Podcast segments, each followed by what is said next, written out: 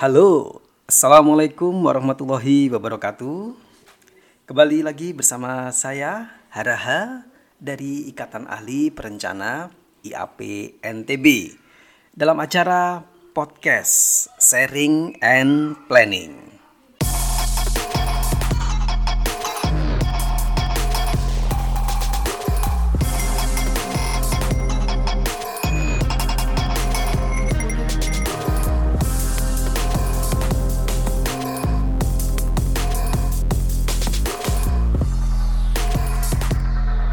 Baik para pendengar sekalian, balik lagi di podcast Sharing and Planning.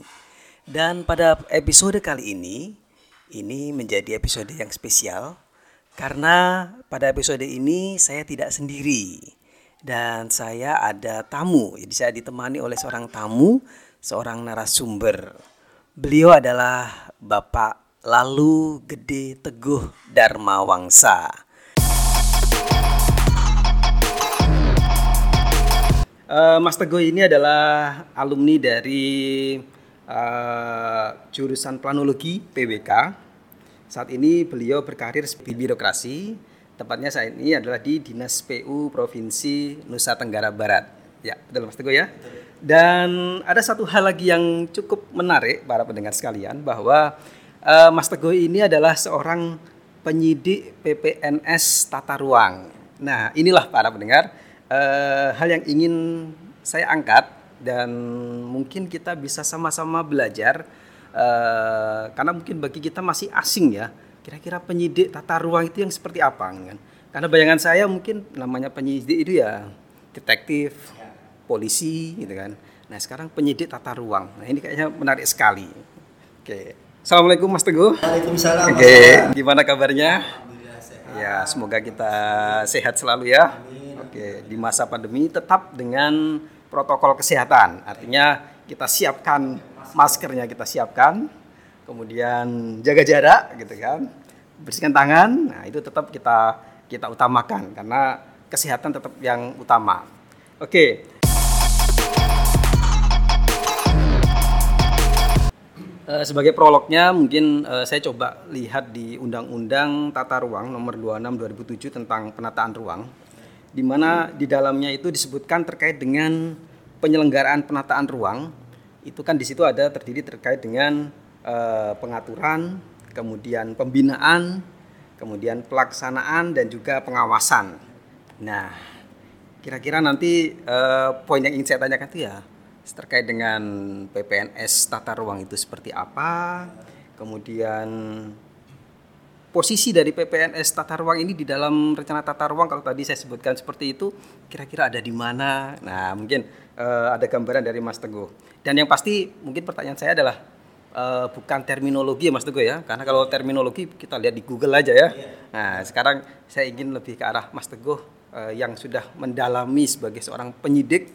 Berapa tahun Mas Teguh? Ya, pendidikannya kita kemarin 2017, 2017. 2018, 2018 sampai sekarang. Hampir tiga tahun. Hampir tiga tahun. Oke. Okay. Selama pengalaman tiga tahun. Nah, sekarang menurut Mas Teguh, uh, kira-kira PPNS penyidik PPNS tata ruang itu seperti apa, Mas Teguh? Silakan, Mas Teguh. Assalamualaikum warahmatullahi wabarakatuh. Kenalkan, tadi sudah diperkenalkan nama saya Lalu Budi Teguh Dharma Wangsa yang biasa dipanggil Teguh atau Masa Lalu terus terang baru pertama kali saya di broadcast seperti ini dan alhamdulillah ini sangat seksi pembahasannya mengenai penyidik pegawai negeri sipil bidang penataan ruang mungkin teman-teman sekalian sering beranggapan penyidik itu hanya ada di kepolisian ya. Jadi kalau dibilang yang seragam coklat gitu yang pangkatnya AKBP atau irjen dan sebagainya. Nah kami juga AKBP sebenarnya teman-teman. Ajun komisaris bukan polisi tapi oh. jadi itu candaan kami di teman-teman penyidik ya. Jadi perlu teman-teman ketahui di Undang-Undang 26 memang diamanatkan adanya pembentukan PPNS atau penyidik di mana memang penyidik di kepolisian dan penyidik pegawai negeri sipil ini memiliki perbedaan yang mendasar. Hmm, okay. kalau penyidik kepolisian itu adalah tindak pidananya umum, Sedangkan kita tindak pidana khusus, okay. Jadi kita ini mengawal undang-undang penataan ruang Yeah. yaitu Undang-Undang 26 tahun 2007 tentang Yeah, penataan yeah. ruang itu sendiri. Dan seseorang yang mungkin berpikir ya, "Wah, penyidik itu gimana ya? Kalau Yeah. zaman saya dulu penyidik itu seperti detektif. Nah, jadi bagaimana seorang detektif dia mencari penjahat, Hmm. dia berusaha membuktikan eh, kejahatan seseorang, begitu juga mencari alat-alat bukti dengan segala caranya, baik dengan dia menyamar ataupun itu, dan itu memang kami lakukan. Ya. Kami ini berpikir, wah tidak mungkin kami ini jadi aparat, jadi penegak hukum. Hmm. Jadi di criminal justice system itu penyidik adalah bagian dari criminal justice system Oke. di mana kami sebagai penyidik ini tadi dalam tanda kutip detektifnya tata ruang memang berusaha mengawal tata ruang ini sedemikian rupa eh, di saat sudah banyaknya terjadi dugaan tindak pidana pelanggaran tata ruang sehingga kami tetap dengan asas praduga tak bersalah masih ber- berasaskan dugaan tindak pidana. Jadi Oke. itulah yang eh, mungkin secara singkatnya bahwa Iya, kami iya. ini penyidik tindak pidana khusus, Khusus. Sehingga Oke, oke. kepolisian pun Hmm. tidak bisa masuk ini masalah. iya, Hanya iya. kami kami yang di PPNS dan PPNS ini banyak ragamnya. Oke. Ada PPNS kehutanan, Hmm. ada PPNS di imigrasi, Oke. dan kita salah satunya adalah PPNS di penataan ruang. Oke, oke, menarik sekali. Eh, kemudian eh, ada hal lain yang cukup menarik.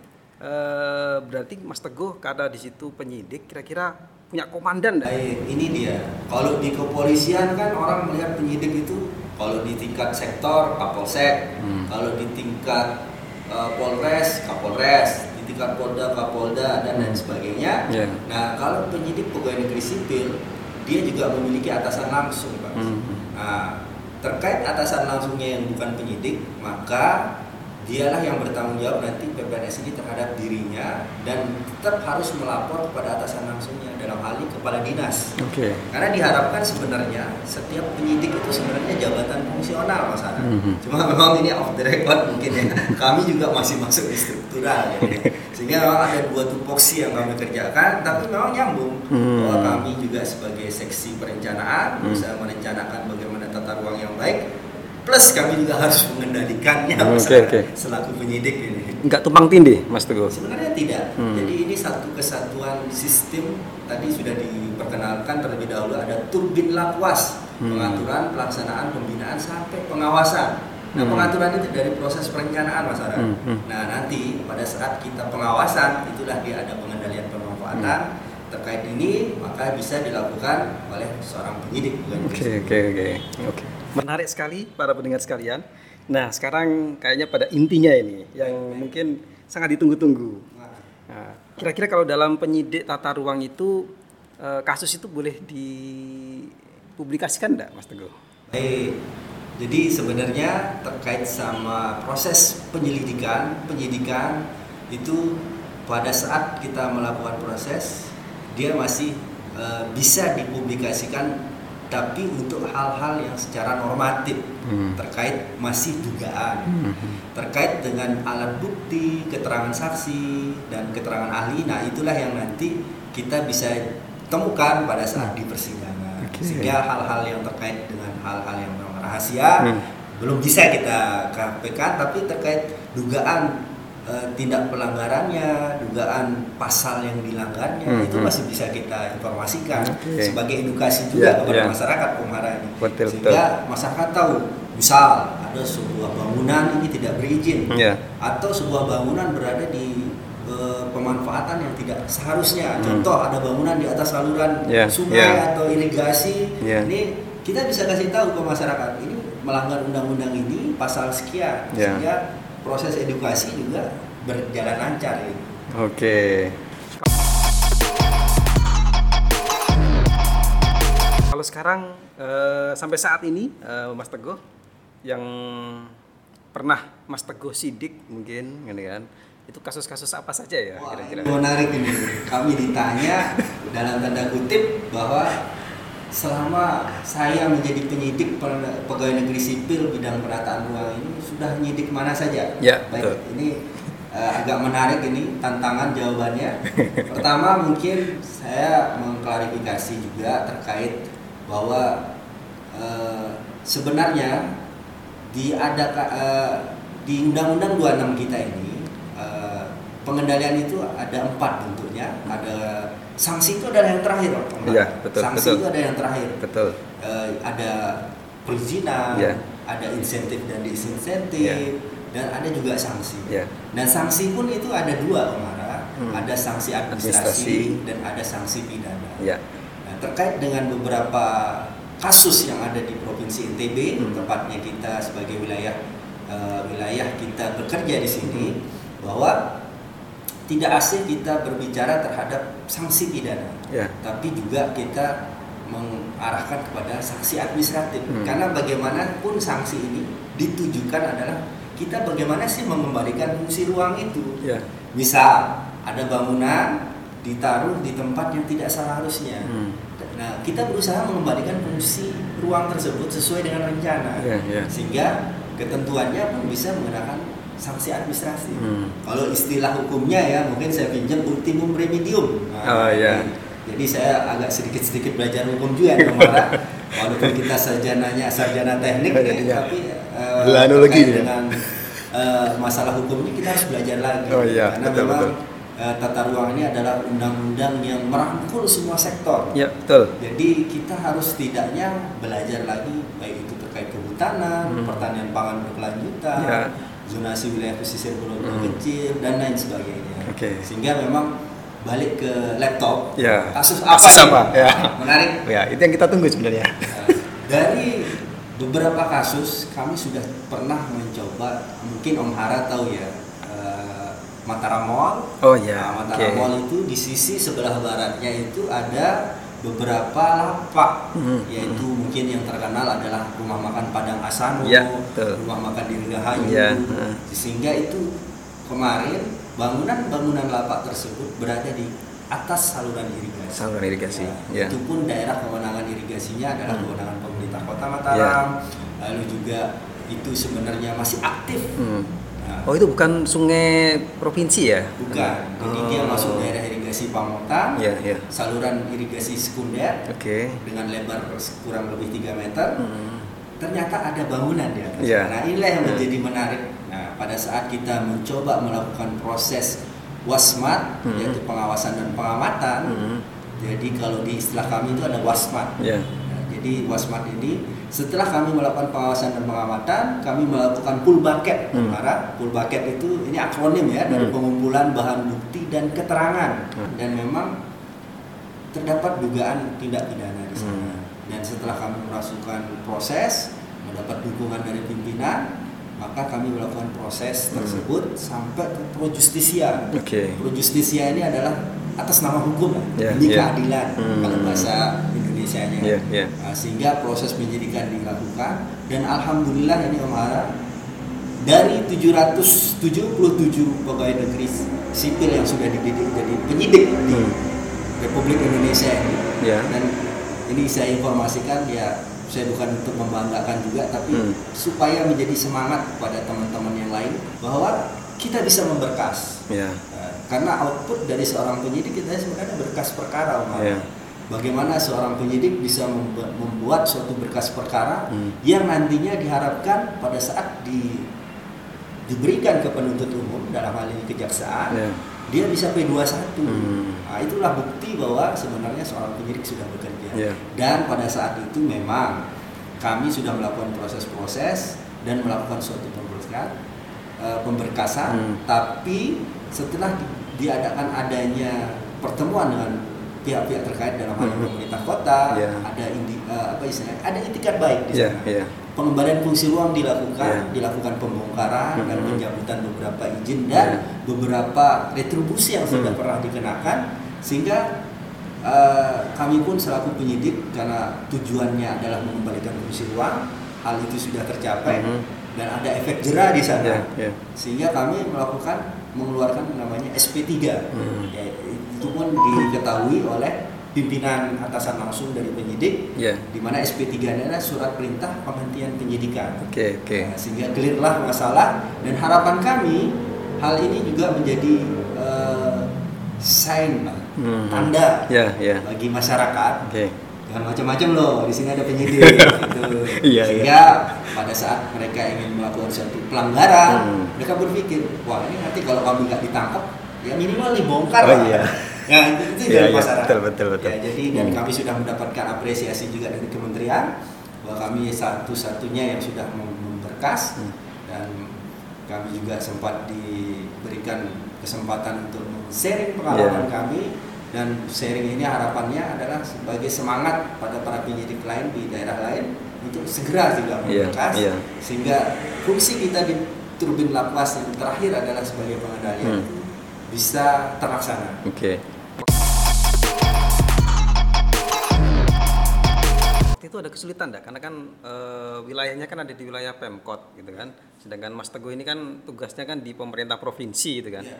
Eh, ada kerjasama dengan penyidik yang dari Pemkot atau dari pemerintah kota sendiri mungkin Ah, sebelumnya kira-kira berapa sih jumlah penyidik yang ada di NTB ini? Kalau ditanya sama jumlah, memang kita harus memperbaiki beberapa database kita terkait pegawai-pegawai negeri yang sudah menjadi penyidik, khususnya di penataan ruang. Hmm.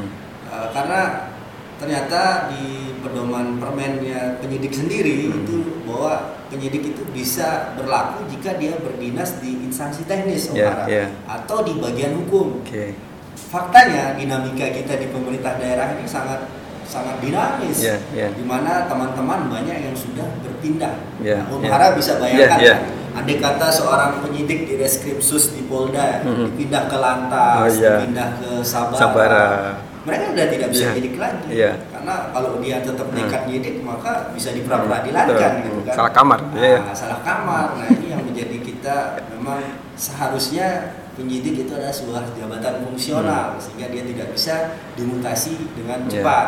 Sedangkan penyidik tata ruang posisinya kan tidak ayo tetap bisa menyidik kan karena embel-embelnya itu tadi. Eh, dia bisa tadi seperti yang saya Hmm. klarifikasi bahwa jika dia berada di instansi teknis Oh gitu. dalam hal menangani tata ruang Mhm. dan juga bagian hukum. Oke. Ini hanya dua instansi. Kalau di luar itu berarti dia batal demi hukum, batal demi hukum. Iya. Sudah bukan jadi penyidik lagi. bukan jadi penyidik lagi. Oke. Kalau dia dipindah ke teknis lagi maka, maka berlaku lagi. tergantung Aha. pada saat apakah KTA-nya ini yang berumur lima tahun Oh, ada umurnya. ada umurnya jadi Ya, kita ya, ya. perpanjang terus Oke, sehingga oke. kita diupdate itu per lima tahun hampir sama kayak SIM lah Iya, iya, jadi iya, iya. SIM-nya kita untuk menyidik itu ada lima tahun betul. ada kartu tanda anggota itu diperpanjang melalui Kementerian Hukum dan HAM Oke, oke. Nah, itulah Om Hara jadi Iya. nah kaitannya sama jumlah Ha. ini yang agak kami miris kami sendiri di provinsi sebenarnya ada banyak tapi semua rekan-rekan itu sudah tidak berada di dinas teknis Hmm. dan tidak berada di eh, bagian hukum Hmm. nah yang kedua untuk yang di kabupaten kota ini apalagi Om Hara Hmm. kita tahu sendiri dinamika di kabupaten kota Iya, itu iya. sangat tinggi ya. Iya. sehingga teman-teman ini sudah mutasi ke sana kemari Hmm, gitu dan ya. KTA-nya pun Hmm. tidak diperpanjang Iya, sehingga iya. ini menjadi masalah dalam tanda kutip karena sebuah proses penyidikan dia membutuhkan jumlah penyidik Hmm. dia minimal dua Hmm. sehingga pada saat kami sendiri itu pun kami harus berpikir keras meminta bantuan di Polda karena kami Oke. juga punya korwas Iya, iya. pengawas di Polda yang dari kepolisian nanti akan mengirimkan penyidik pembantu Oke, oke. Artinya eh, harusnya memang ada link kuat ya eh, benang merah antara yang dari pusat dengan yang ada di daerah. Iya setuju sekali. Nah, artinya kalau itu dilepas, ya yang terjadi seperti ini ya. Jadi karena di daerah eh, dinamikanya sangat cepat sekali, eh, pusat pun juga akhirnya tidak bisa mengawasi penyidik-penyidik yang sudah dilatih sebenarnya seperti itu. Pada akhirnya aset juga sebenarnya. Iya, iya. Jadi akhirnya ya apa? eh, mubadir jadinya ya. Ah, bisa dikatakan mubazir Iya. karena berapa besar anggaran pendidikan untuk seorang penyidik itu dengan lamanya dia dengan pendidikannya dia ini sangat eh, membutuhkan biaya yang besar sehingga Oke. pada saat dia pindah ke instansi lain maka ini sangat mubazir Oh iya, iya. Ya, artinya ini eh, bisa menjadi sebuah rekomendasi eh, solusi bahwa ke depannya penyidik itu juga harus ada eh, artinya dari struktur itu harus dibangun terlebih dahulu. Betul, kelembagaannya kelembagaannya harus ada, harus jelas. Sehingga eh, kalau tadi memang diarahkan ke arah fungsional dan sebagainya, nah, nanti juga harus diperjelas dari pusat kemudian ke bawahnya seperti apa. Termasuk khususnya adalah ke pemerintah daerah baik provinsi maupun kabupaten kota, Ini seperti itu. Balik ke laptop tadi, eh, pada saat apa namanya melakukan penyidikan yang kasus di Kota Mataram. Ada kesulitan. Ada kesulitan enggak waktu itu? Nah, ini kalau ditanya dibilang kesulitan luar biasa kesulitannya karena memang pada saat kita melakukan suatu proses penyidikan di tata ruang ini tembok-tembok besar itu pasti akan menghadang Hmm. ya, bisa tembok politis Ya, bisa ya. tembok kekuasaan Ya. tapi eh, Tembok bagaimana- uang juga ya? bisa juga Karena investor. sering kali tata ruang ini diplesetkan Eh. R-nya dikurung Oh, iya. jadi tata ruang Tata ruang. sehingga memang kami agak miris tapi terlepas dari itu Hmm. bagaimana seorang penyidik Hmm. dengan dedikasinya dengan il- keilmuannya harus tetap idealisme tinggi Hmm. dan bisa meyakinkan pimpinan dalam Oke, hal ini atasan langsung seperti kepala dinas Hmm. bagaimana kita dapat meyakinkan eh, bahwa ada dugaan tindak pidana di sana kita akan merujuk pasal yang dilanggar Hmm. dan lalu kita berusaha membuktikan pasal tersebut Hmm.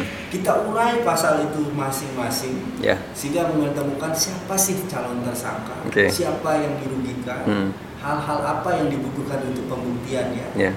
dan kita juga nanti proses-prosesnya melalui gelar perkara awal, Ya, gelar ya. perkara tengah, sehingga apakah kasus itu layak nanti kita majukan untuk suatu proses pro justisia untuk Ya. tindak lanjut. Nah, titik itu eh, Mas Teguh eh, menarik sekali. Kalau tadi nah, kalau di kepolisian sebuah penyidikan itu kan diawali dari sebuah laporan ya Mas Teguh ya. Betul, ya. Nah, kira-kira kalau yang di pelanggaran tata ruang itu memang eh, ada apa namanya? ruang untuk melaporkan atau di sini inisiatif dari seorang penyidik yang melihat oh ini tidak betul, ini menyalahi kemudian eh, diproses atau seperti apa Mas Teguh waktu itu? Ini pertanyaan yang paling bagus karena apa? Selama ini memang masyarakat tuh kebingungan.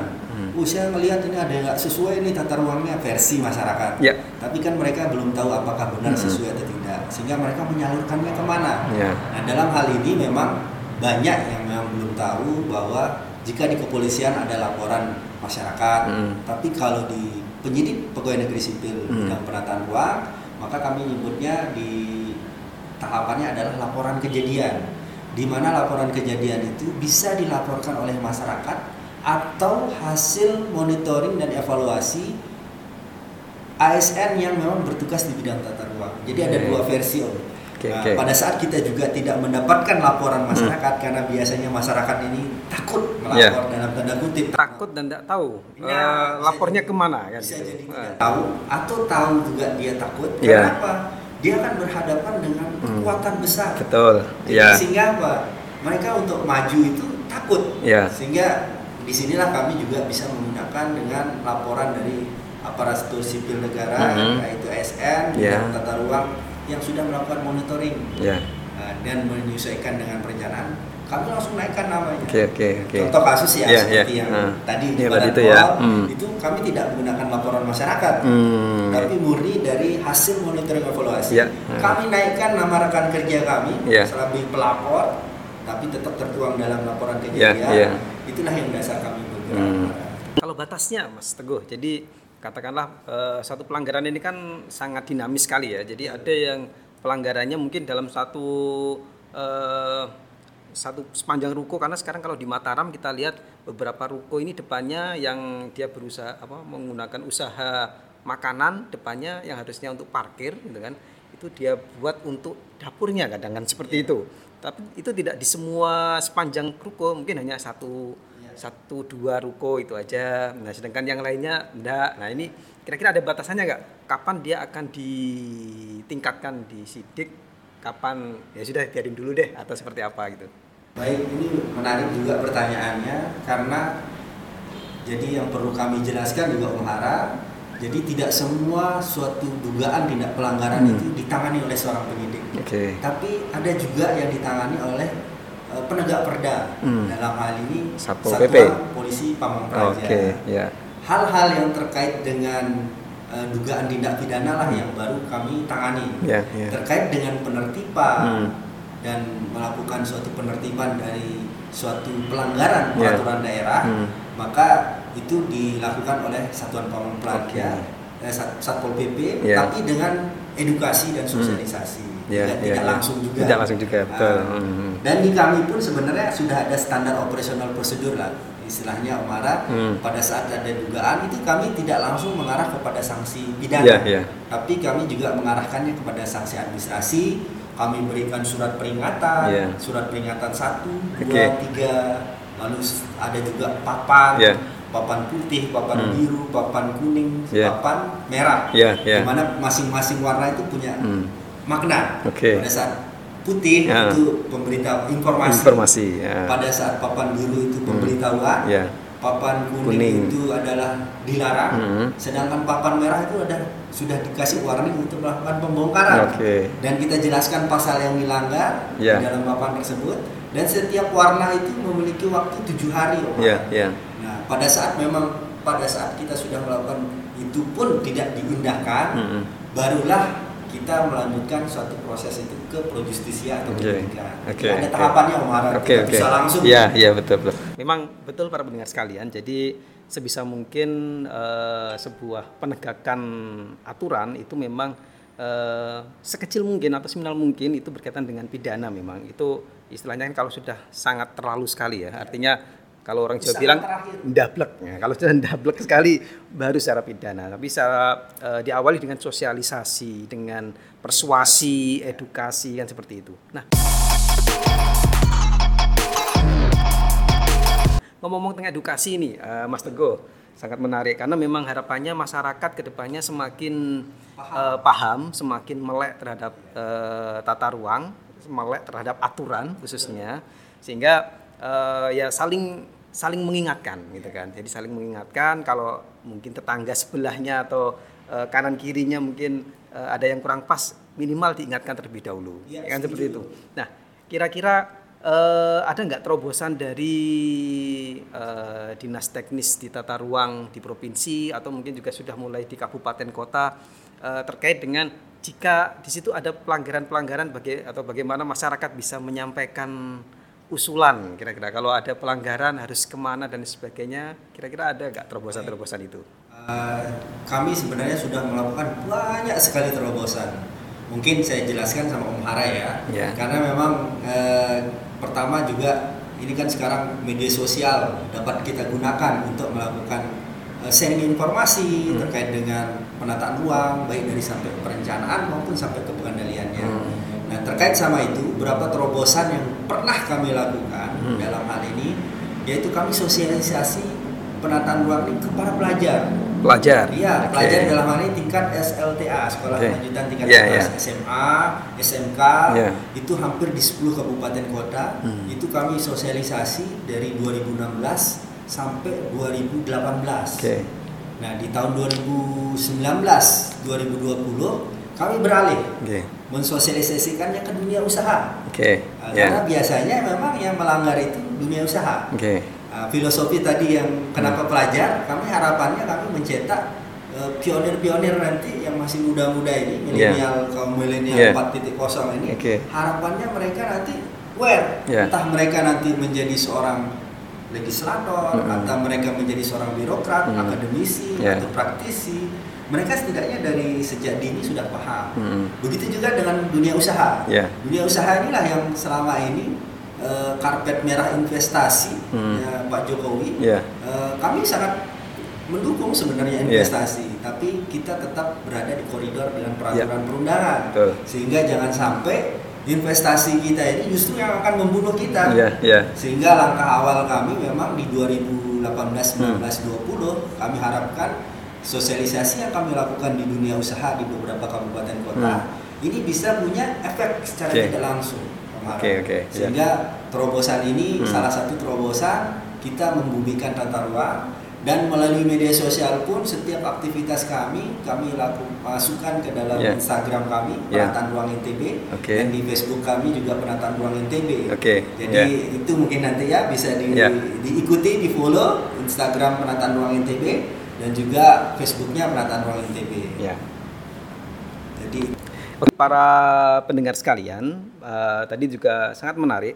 Ada hal yang mungkin juga sebagai sosialisasi saat ini bahwa eh, Anda juga bisa memanfaatkan tadi apa namanya eh, media sosialnya apa Mas Teguh? Penataan ruang NTB di Penat, Facebook, di Facebook Instagram. penataan ruang NTB.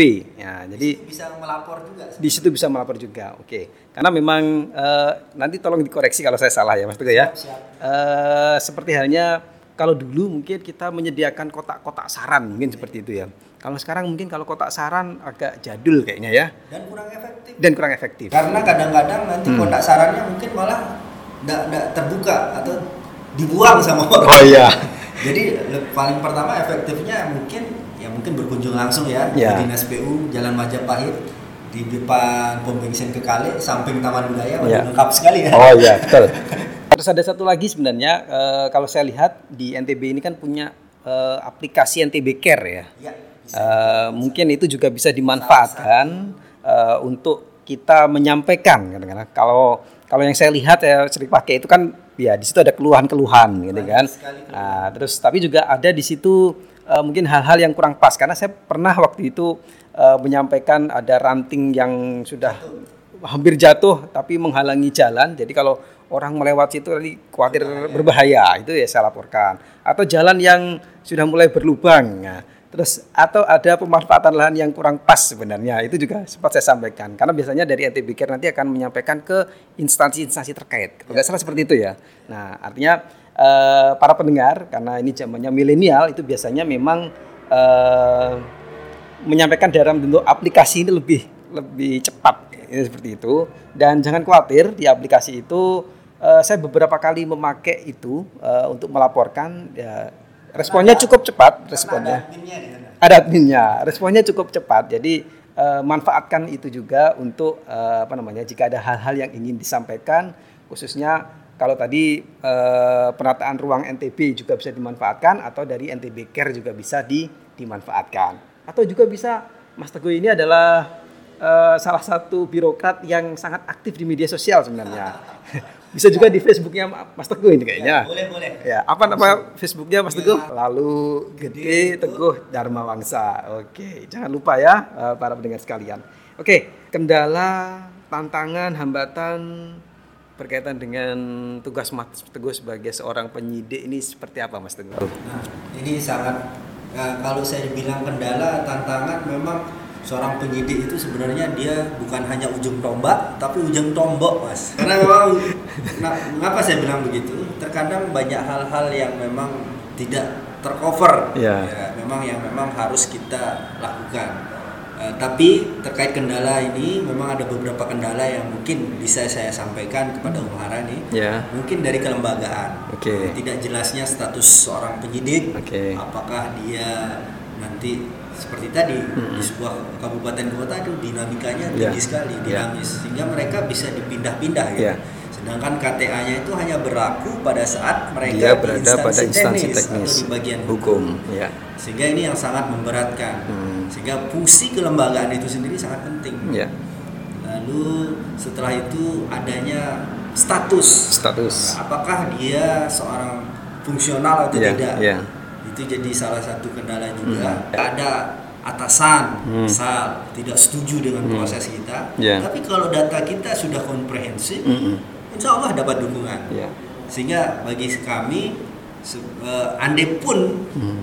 nantinya tanda kutip misal eh, atasan tidak menginginkan hal Hmm, itu hmm. ditindaklanjuti Ya. tapi secara tugas pokok Hmm. dan kewajiban kita kita sudah laksanakan mas Oke, oke. sehingga nanti kalau memang atasan kita bilang tidak boleh ya Hmm. kita minta tanda saja Ya, ya. Nah, sehingga bentuk kita bahwa sudah bekerja besok kalau kita ditanya Hmm. "Eh, kami sudah punya Oh, iya. tapi pimpinan Iya. tidak Betul. meneruskan Betul, sehingga uh, bagi kami uh, mari kita perbaiki nawa itu kita Hmm. Uh, kita bekerja dengan sungguh-sungguh Uh, kita menggunakan SOP yang benar data yang benar sehingga apa pun itu hambatan kita gaspol Oke, oke, oke.